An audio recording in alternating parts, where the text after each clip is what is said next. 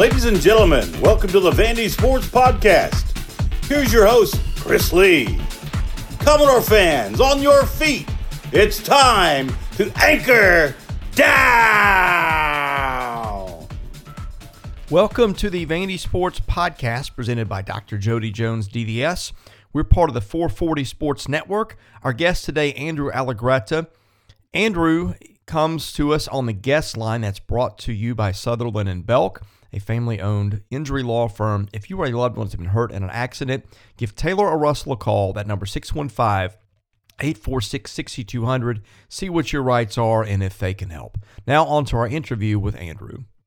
Andrew Allegretta joins us today. We'll talk some hoops and probably a little more baseball. Uh, the reason is we're doing this on Thursday morning. I'm literally sitting here watching the start of Texas A&M in Florida.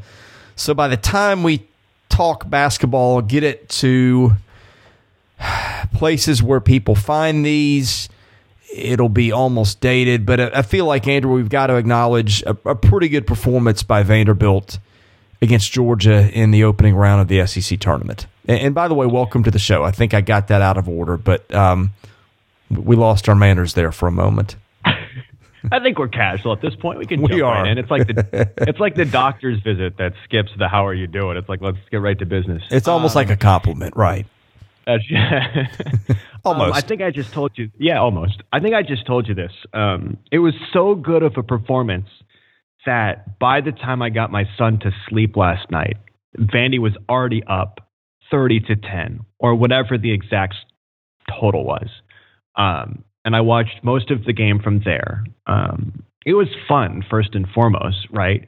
Uh, to watch Vandy clobber anybody, regardless of the current mental state of Georgia, which clearly is not great. Um, I did chuckle a little bit at the SEC Network broadcast last night as they kind of uh, were mystified over the strugglings of Coach Crean down in Athens there because it was, oh, they took, you know, he took Dwyane Wade and Marquette to the Final Four and then did a pretty good job uh, rebuilding Indiana under the circumstances, and it's collapsed underneath him at Georgia. Um, so that was kind of an interesting little segment to watch, but they were great. Um, and Georgia's not good, so that's fine. But I mean, you and I have talked enough, Chris. My basic principle is clobber the teams that you're supposed to clobber. Um, if if that's what you're supposed to do in that particular game, great. Like I'm not going to undercut the performance just because it's it's Georgia. So be it. They took care of business. Pippen with 14 points. Wright had 11. Stute had 11. Dezonie came off the bench and had 10. They did what they were supposed to do. And when you've got nights like that, you just enjoy it. Well, Scottie Pippen Jr. had a streak of what, seven straight 20 point games snapped. I've seen his whole career. This is the best I've seen him play. And I mean, you, you, didn't need him out there, which is a great luxury to have for Alabama. But my goodness, that kid has just played out of his mind recently as Vanderbilt is really needed it. I mean, unfortunately, you know, you can look past and say, boy, if you'd had some guys healthy, maybe the season looks different. Um, we could play the what if game all day, but I just think what is in front of us is the what is is he's been so good the last month and a half. It's just been incredible the level at which he's played. No, he's been fun to watch, um, and you appreciate these players while you have them, whether it's a Shan Foster or a Scottie Pippen Jr. You just appreciate them while you have them. Um, here's one of the weird things about the whole tournament, too. Do I wish Vanderbilt didn't need to play on day one? Of course. However, and you might know more about this than I do, uh, my understanding with the NIT, and I'm sure everybody can make exceptions. I don't know if they're really in the mix for the NIT or not.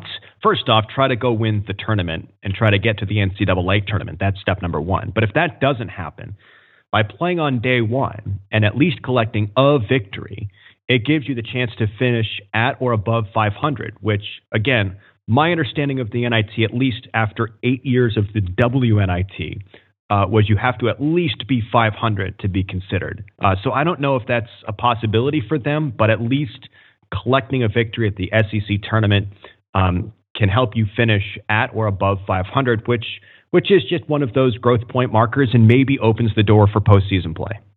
Yeah, I'm not sure the NIT rules, but um, I guess we'll be looking them up soon enough. But in any case, yeah, a, like like, like you said, go win the tournament, right? yeah, yeah. Try to go win the tournament, but uh, again, that was you know eight years of the WNIT. That was always the starting point. You have to finish at least at 500. I don't know if that carries water for the NIT or not. Uh, I probably should know. Um, but again, like at least you can sit here and say whether you go get this one as we sit here now tonight against Alabama or not, which you feel like maybe Vandy owes Alabama one after the first game.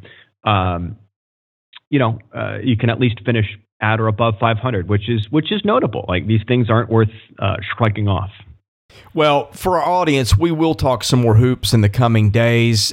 Tournaments are just terribly difficult to schedule podcasts around because you want to talk about what happens, but like I said, literally the minute you get it up, it's almost outdated. So we'll we'll do Oh goodness, we'll either do a season review podcast probably with Sam Phelan if it ends here, or if they beat Alabama, Sam and I'll probably do a hey they beat Alabama, uh, what's what's next, and then that one will in turn be be soon outdated. But just to let our audience know, um, it, it, we would probably talk a little more basketball, but it's going to just be, you know, like I said, borderline irrelevant soon, and, and plus, yeah, you know, it's Georgia to schedule evergreen content. Evergreen yes, content yes, is not a uh, tournament uh, uh, mixture, but we have a little more time towards baseball and and the next games there, and you were in Hawaii for what I thought was a really strong performance by Vanderbilt. Yeah, great performance. Um, I don't know how good Hawaii is or isn't, um, but I don't want to take away from what Vanderbilt did. Uh, we've been asking for the offense uh, to come together and to click, and it did.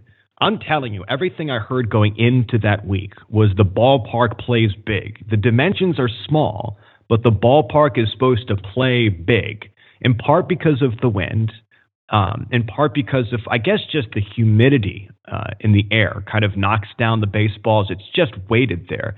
And the offense was great. I think it was 34 total runs through the first three games, so 36 total between all four. Um, Carter Young hits his first two home runs of the season. Tate Kolwyck had an absolute blast to center field. I guess in the first game, a three run home run. And then Spencer Jones uh, got off the home run schneid and hit the game winning home run on um, Sunday. The offense was there for Vanderbilt. Um, and again, I don't know how good or not the Hawaii pitching staff is, but again, if you've asked this offense to kind of take some strides, uh, click, start hitting more home runs, start getting more extra base hits, um, as Brooks Webb and of course Coach Corbin always says, playing connected offense, uh, stringing hits together, stringing walks together, producing runs. They did exactly what was asked of them. It was a really good performance offensively. And I have not even touched about the pitching staff, which was also pretty darn good as well, Chris. Yeah, it was. And I want to ask you something because I, you may have talked to Tim Corbin about it. Um, there's a media availability today, which I thought was on Zoom. I just realized that was in person. So now I won't get a chance to ask him this myself. But um, moving Patrick Riley to the third start and putting Nick Maldonado in the fourth starting role, I know it was a strange schedule. You don't ever play four game series on the weekend if you're Vanderbilt. You got a seven inning game, you got the travel, you got a ton of variables in there. But I'm wondering if we read anything into that. Say that one more time, Chris. I'm just trying to process it. Well, I look, if they go according to what they've gone all year, Maldonado would have started second or third. Instead, he started fourth. Patrick Riley got his first start of the year. Is that a harbinger of something to come? I think my gut from all of this, and this is not from talking specifically with Coach Corbin or talking specifically with Coach Brown. Um, my read on all of this is Chris McElvain and Carter Holton are going to be weekend starters throughout the course of the year, provided something crazy doesn't happen. Fingers crossed, right? Um, and then that third spot is going to be fluid.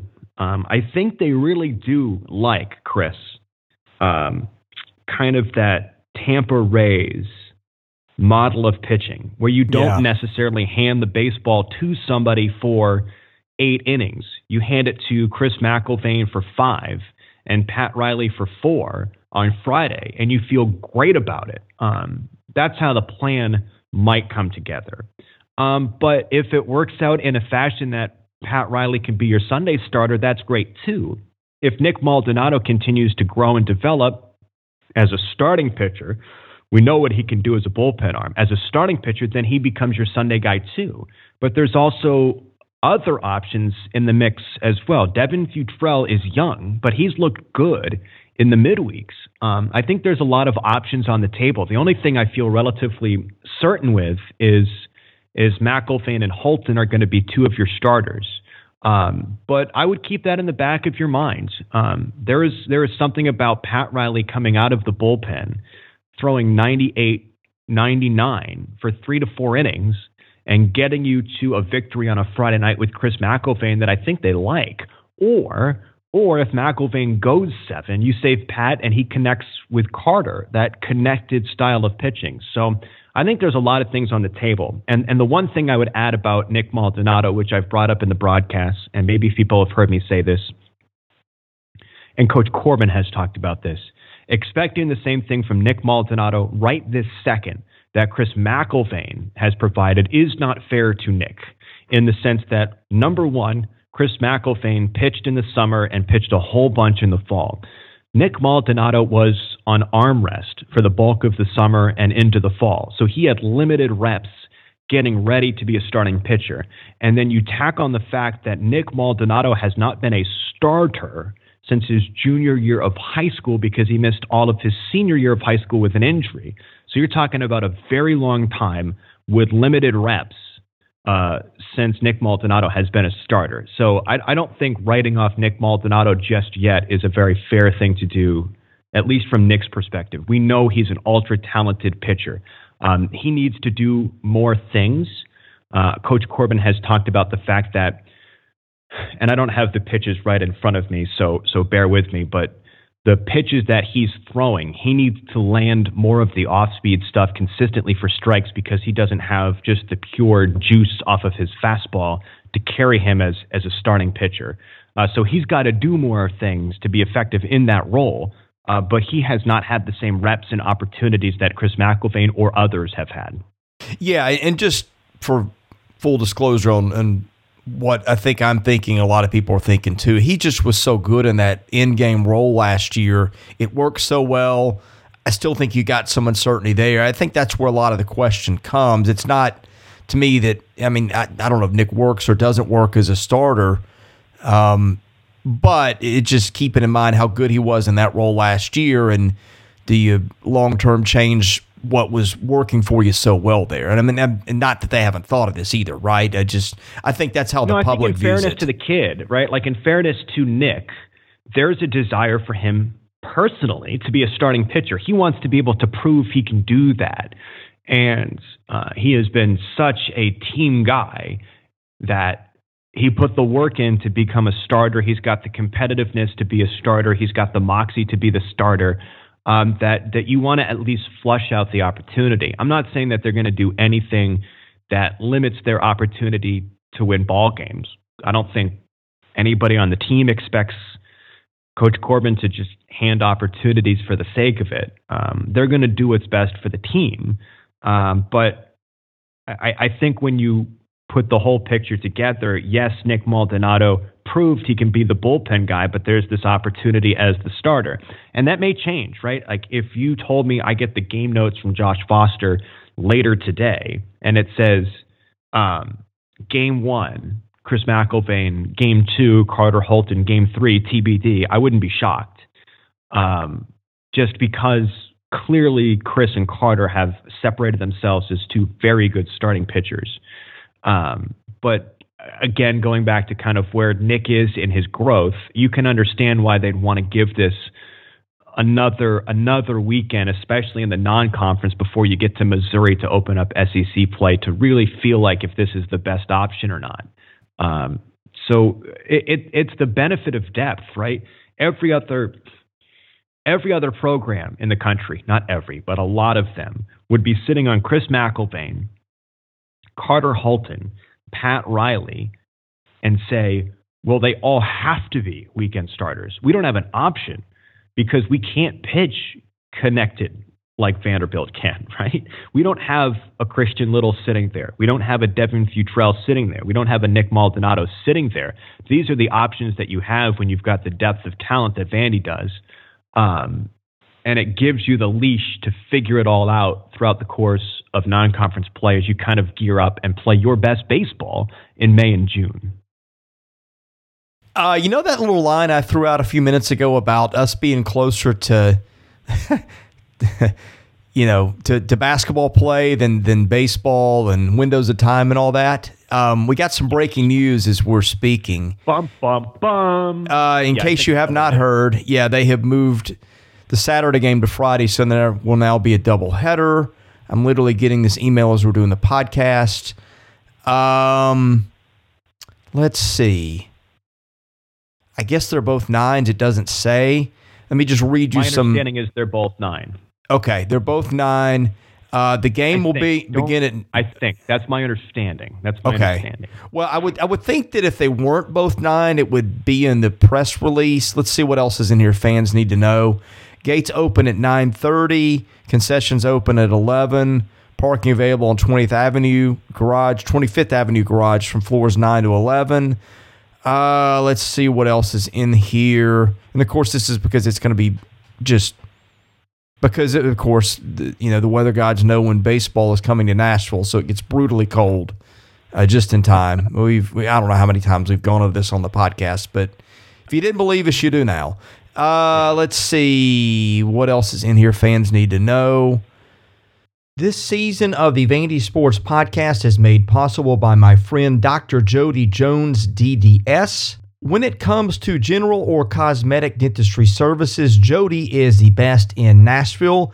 And just check out his client list. It testifies to that. He sees movie stars, music stars, athletes, coaches, you name it. Jody is the dentist of choice for stars in Nashville, but he sees regular folks like you and I as well. And what people like about the experience is the ambiance. Someone described it to me as a tooth spa. I went in and looked at it myself. That's exactly what it is. It is a relaxing, friendly environment. So, whether your dental needs are general or cosmetic, go see Jody. Call him at 615 270 2322. His office is located at 55 Music Square East, not far from downtown Nashville, not far from the Vanderbilt campus. Jody is a former Vanderbilt football player, a huge booster of Commodore athletics.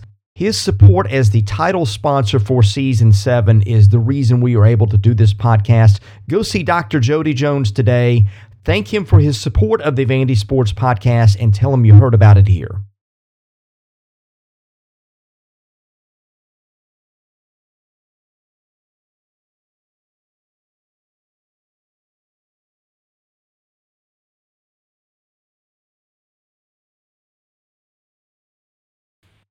Saturday's game ticket will allow access to the first game of Friday's doubleheader. Yeah, that's where I was going. So I, I think that there's- look, we've we put up a little blurb on the site as we're speaking, did a little copy and paste there. So uh, in the meantime, Texas A&M's running Florida out of the gym early.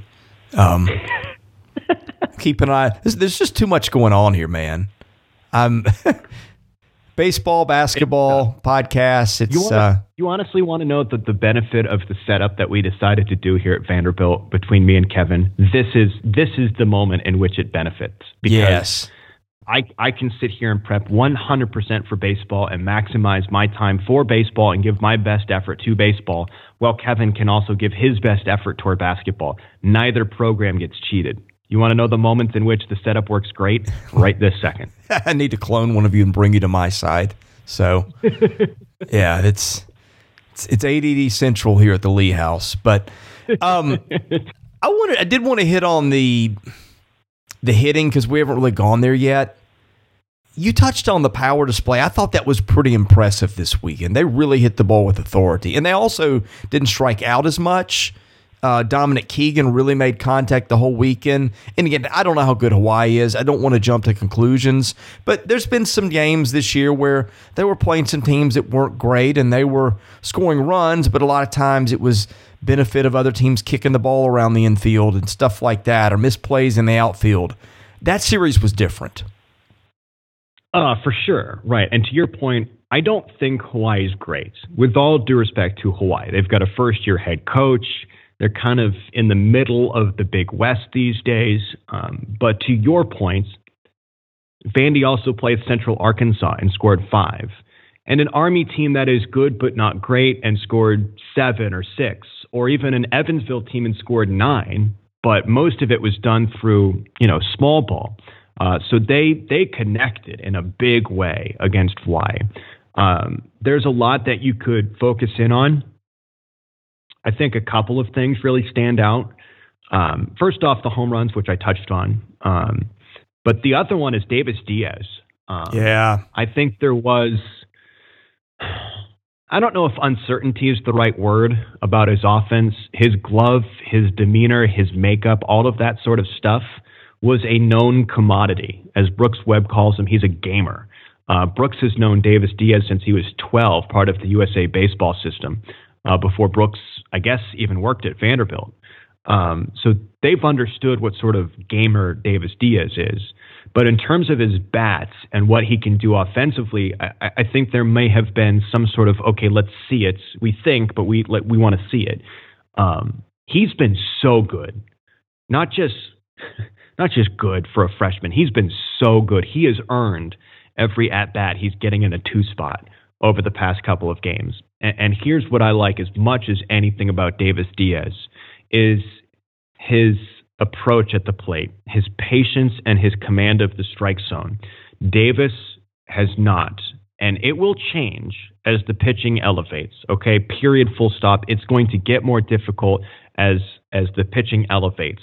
In the same way that this season it's become more difficult for Enrique Bradfield Jr. as the scouting reports are more in depth. Okay, but he is not chasing after pitches. If he falls behind 0 and 2, he can work his way back into account and make it 3 and 2. Um, he has worked a number of walks. I think his on base percentage last week was somewhere in the 600s. His batting average was somewhere in the 500s. Um, he did it with a couple of doubles, so he's shown gap power.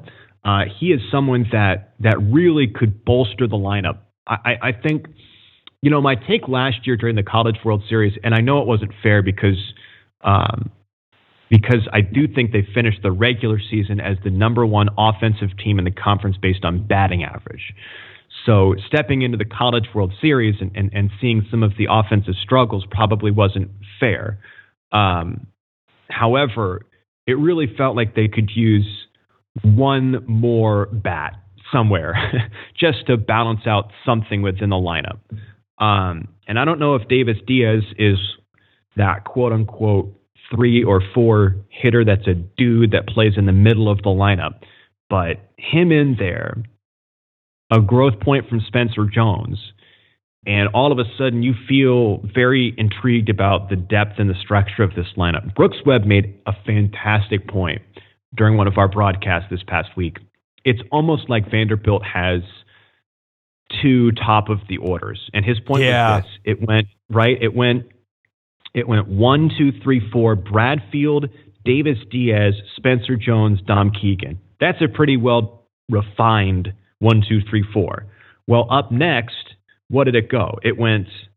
Vaz? I think it went at times. Javi Vaz at five, Jack Bulger at six, and let's just say Tate Kolwyck at seven and Carter Young at eight. That's the same thing as one, two, three, four. So they went they went back to back one, two, three, four, one, two, three, four. If you've got that sort of structure, boy, it's awfully compelling. Guys have to perform, and it gets harder once Missouri, South Carolina, Tennessee kick into high gear for SEC play. But just the building pieces that you have if you're Coach Baxter, if you're Coach Corbin, boy, it's it's awfully compelling. And we have not seen the best Enrique Bradfield yet. We've not seen the best Carter Young yet. We'll see if Parker Noland can find his footing because they believe there's a lot of potential there. as well. But what if Gavin Casas steps up at first base or something along those lines? Um, it's it's uh, for for for an offense that we watched go up against Oklahoma State and kind of go, ooh, I don't know, and then Army and go, ooh, I don't know.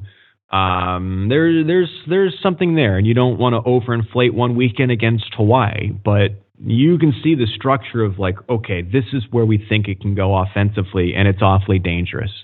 Well, look, the most the, the best thing you can do on offense is get on base. You've got a guy who's proven he's elite in that before, and Enrique Bradfield Jr. Has he looked like the full on Enrique Bradfield Jr. of last year yet? No.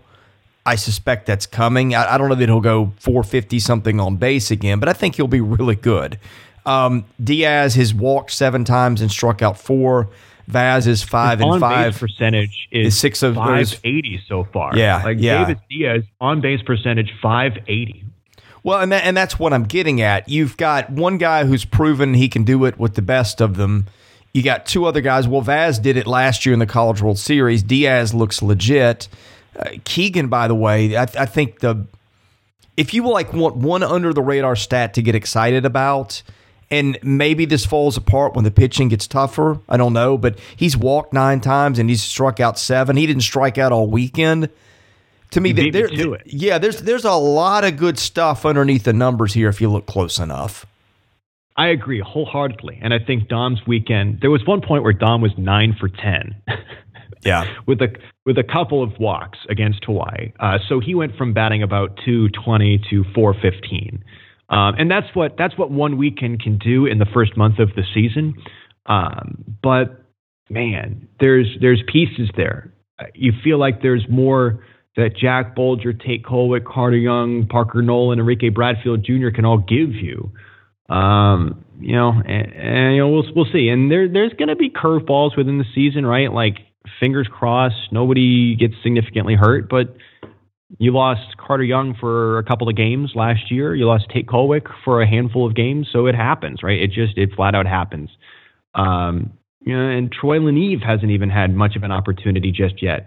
Matt Polk, Gavin Casas, some guys on the bench are, are all potential difference makers if given the opportunity. So, you know, uh, Coach Corbin makes the point all the time that you win with you win with juniors and seniors. You don't win with freshmen. Um, you know, there's something to be spe- said about having elite freshmen, right? Uh, nobody's going to sneeze at the season that Kumar Rocker had as a freshman or Jack Leiter had as basically a freshman. Um, but but uh, the depth, the experience, the the will, the want to, the guts, the intangibles, all of that sort of stuff. You got upperclassmen up and down this lineup. You know, Jones being a junior, and Keegan being a senior, and Kolwyck being a senior, and Young being a junior, and Noland being a. You know, we'll see where it all goes. Um, we'll see where it all goes. And and and and honestly, Chris, the the thing about all of this is I'm the most excited about the pitching staff. like, oh yeah, i about the pitching staff than I am about yeah. the offense, and I'm still pretty excited about the offense. Yeah, there's. I'm trying to ration the content here a little bit because I could spend every podcast talking about the pitching staff. I'll just I'll give you my opinion. I have a feeling yours isn't far off. Andrew, there's just so many pieces there. And that's what they lacked a year ago. You're just like, okay, Rocker, Leiter, Maldonado, and then McElvain would, would, you know, could give you some innings, but it might not always be, you know, the innings those other guys gave you. And then after that, you had Murphy, and then I think I'm forgetting somebody, but it, it dropped off Good from there. Pitchers. Yeah, Good it dropped off precipitously, and then it got really ugly at the end.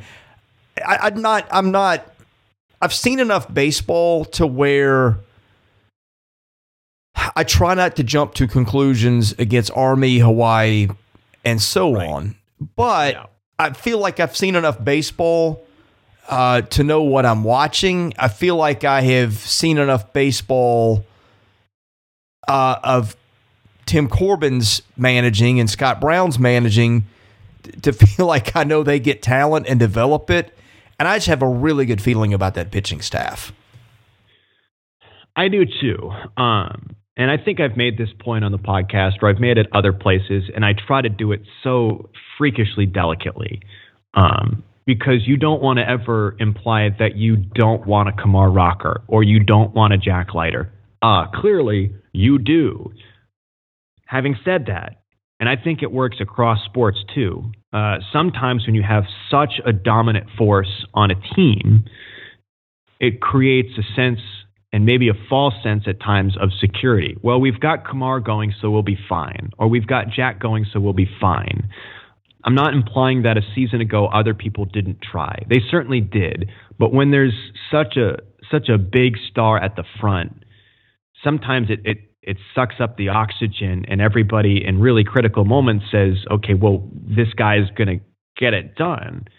And and that's great. And again, you still want those guys. I don't want to ever imply that you don't want those guys. There is something to be said about a team structure where you know all of the pieces must perform at their highest to be successful. And, and I get the sense with this team that that is the feeling. Chris McElvain doesn't have the star power of a Kumar Rocker, but he has taken that Friday role so far and run with it. So they're performing at a really high level while also you get the sense that there is just a team makeup with this group, a team mentality with this group. And I don't necessarily know what that is. I'm not saying it's inherently better or worse than than the other structure that I implied, but there is something I've just seen teams, especially in basketball too, where it's like you've got this one guy or two guys or one girl and two girls, and and everybody starts to ball watch in the big moments because of that. Yep. Because of that feeling. Um, and, and I don't know that you're going to get that with this group. I guess that's my point, right? Everybody understands.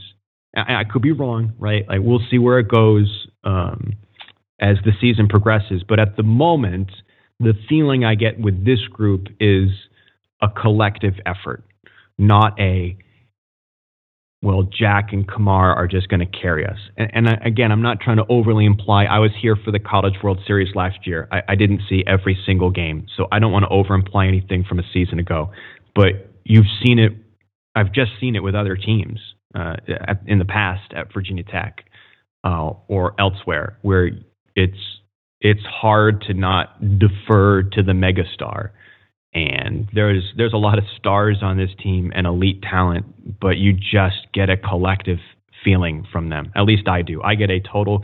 What's the difference between Spencer Jones batting third and Carter Young batting eighth? What, yeah, not where's a lot the right huge now. difference, right? Where's the huge difference there? So you know that collectively, um, it's not it's not like oh we'll just wait till the three spot in the order comes up and then that guy's going to hit a home run and we're going to win the game. It's one through nine we need to produce, and and that's a feeling that I enjoy.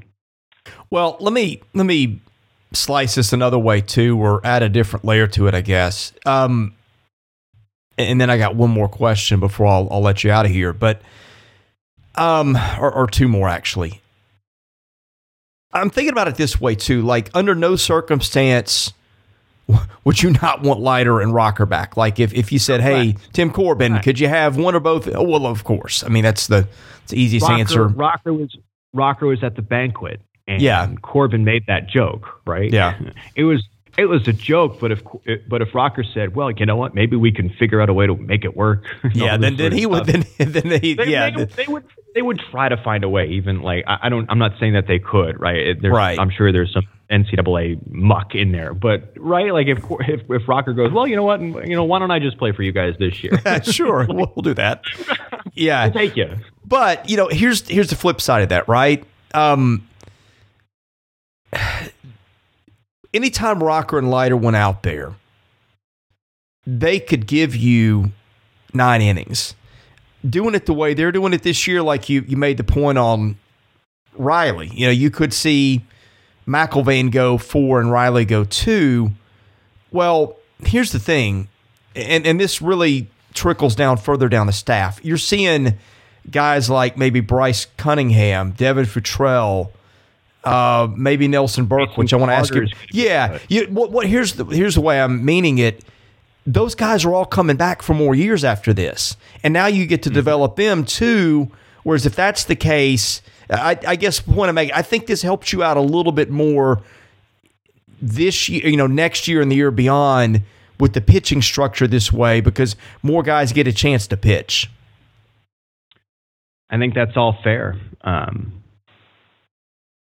you know, my analysis oftentimes is fairly reductive, but I will always go back to depth. The greatest teams, any sport, have crazy, freakish depth.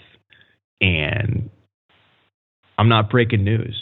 Vandy baseball has done that for darn near a decade now, where the depth just keeps coming. Um, and I don't know if any one of these guys is necessarily a future first rounder, a future Jack Leiter, a future top 10 pick or not. Um, but if you told me one of them turns into Kyle Wrights, the guy that comes out of the bullpen, is really, really good as a freshman that but then turns into a great starter as a sophomore and a junior and all of a sudden is a first round draft pick at top would it would it surprise you if Grayson Carter becomes that? Yeah. I don't know that it would. somebody somebody on this staff is going to, yes, because that's the way it always happens. Right. Well, and it's it's not a birthright, right? Like I, I, the risk of being the new guy and saying it's not a birthright. It's not a birthright. It's just the the the the the machinery that has been developed feels automatic, but it's not over there in that baseball office. Uh, it's it is the it's the culmination of a pair of decades worth of work by this coaching staff and just the unbelievable culture uh, they've created. Uh, it, it's again not to be the new guy. This first round MLB talent is not a birthright. It's the depth is. I'm telling you, like it's silly it's absolutely silly walking. And, you know, Vandy fans that have been here before Tim Corbin understand it too. So I'm not, you know, it's not like Vandy has been the baseball powerhouse for 100 years. It, it's because of what Coach Corbin has done, more or less. Uh, they're just walking in the steps of Tulane or walking in the steps of Virginia Tech. It's just teams across the country would would would kill to have Grayson Carter or Devin Futrell kind of just like figuring things out as a freshman. Everybody else says, uh, no, sorry, Grayson, you're the best player on the team. Go throw. right, right. So that's it's you have to. We don't have a choice. It, you know what I'm saying? It goes back to the same thing with with Pat Reilly or Nick Maldonado or any one of those guys. It, it's anybody else in the country. Like if you've got if you got Pat Reilly, he has to be a weekend starter. You don't have a choice he has to be a weekend starter. Here, you can go, well, you know, Pat's a little bit better coming out of the bullpen, so we can do five with McElvain and four with Reilly, and we feel pretty good about winning every single Friday. Uh, okay, like, yeah, sure. That's that sounds. If you can pull it off, more power to you. It's just it's it's unbelievable the options that they have from a depth standpoint, just flat out because of what Coach Corbin and Coach Brown and back to Coach Johnson and Bakich and Josh Holliday, what they've all done over the course of 20 years. Um, one more pitching thing, and then one offensive lineup question. Berkwich didn't get used this weekend. Um, I didn't catch if anything was going on there. Do you know anything on that? I don't think anything's going on there. Uh, he was on the trip. Um, nothing looked out of out of the ordinary there. So too many um, arms.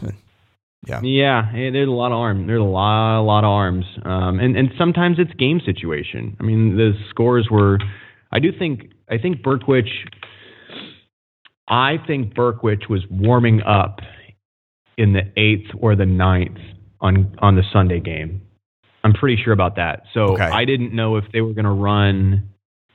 Yeah, because he was the lefty they were warming up in the bullpen. I didn't know if they were going to run Schultz out there again for the bottom of the ninth because he had just pitched in the bottom of the eighth, or if they were going to go to somebody else. Uh, and Berkwich was getting loose.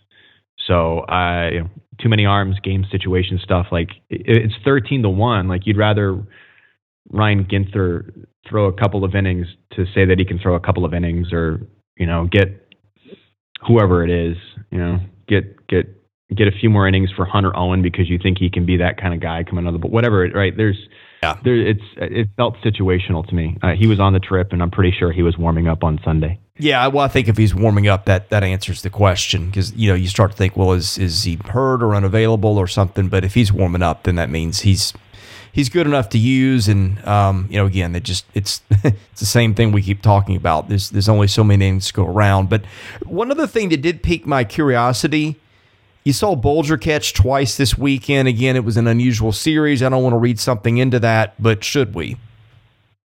I don't think so. Um, I think they like the combination, and we've seen it a couple of times now of Jack Bulger throwing with uh, Carter Holton, which is something I think we touched on maybe a couple of weeks ago. Um, the fact that Bulger is a great receiving catcher, but if you had to say whose arm strength was better, Bulger or Dom Keegan, I think at the moment they believe Keegan's arm strength is better. So you pair Bulger with the freshman lefty. So the lefty holds the runner on a little bit better and gives Bulger a better opportunity to throw the runner out. So I think that's right. the pairing that they like there. Uh, and and I and I think the I could be wrong. Again, I didn't like go up to Coach Corbin or Coach Brown and ask this particular question. Um, but uh, and we'll see. I guess with the doubleheader here this weekend, um, I think it was more a product of four games in three days, and also a lot of flying, a lot of travel. Uh, no reason to put additional innings on on Dom Keegan. That's unnecessary. Okay, I'm out of questions. Any parting thoughts? Anything that you guys want to announce on behalf of the school, your podcast, uh, whatever? The floor is yours to do that.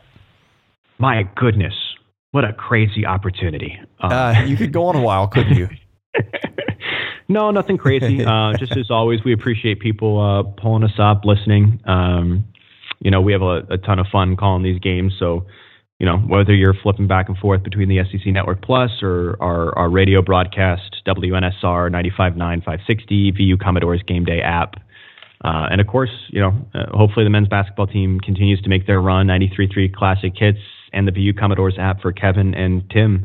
Um, we appreciate people pulling us up and just, you know, taking us in in whatever chunks they take us in. So um, we have fun calling the game. So it's always fun to hear from fans. Andrew, thanks for joining us. We'll see you again in a couple of weeks. Chris, a distinct pleasure.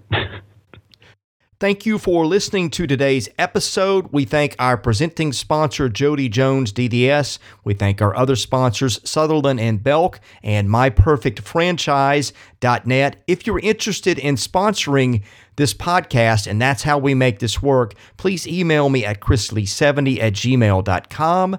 We also ask that you subscribe to our website, vandysports.com. That is $99 a year. You get things there that you don't get here. And of course, please rate, review, and subscribe where you see our podcast. That helps us get noticed. Be sure to follow us on Twitter at vandysports.com. Follow me at Chris Lee 70 and finally, subscribe to our Vandy Sports YouTube channel as well. Thank you for listening to the Vandy Sports Podcast, which is part of the 440 Network. I'm your host, Chris Lee. We'll catch you with another episode coming very soon.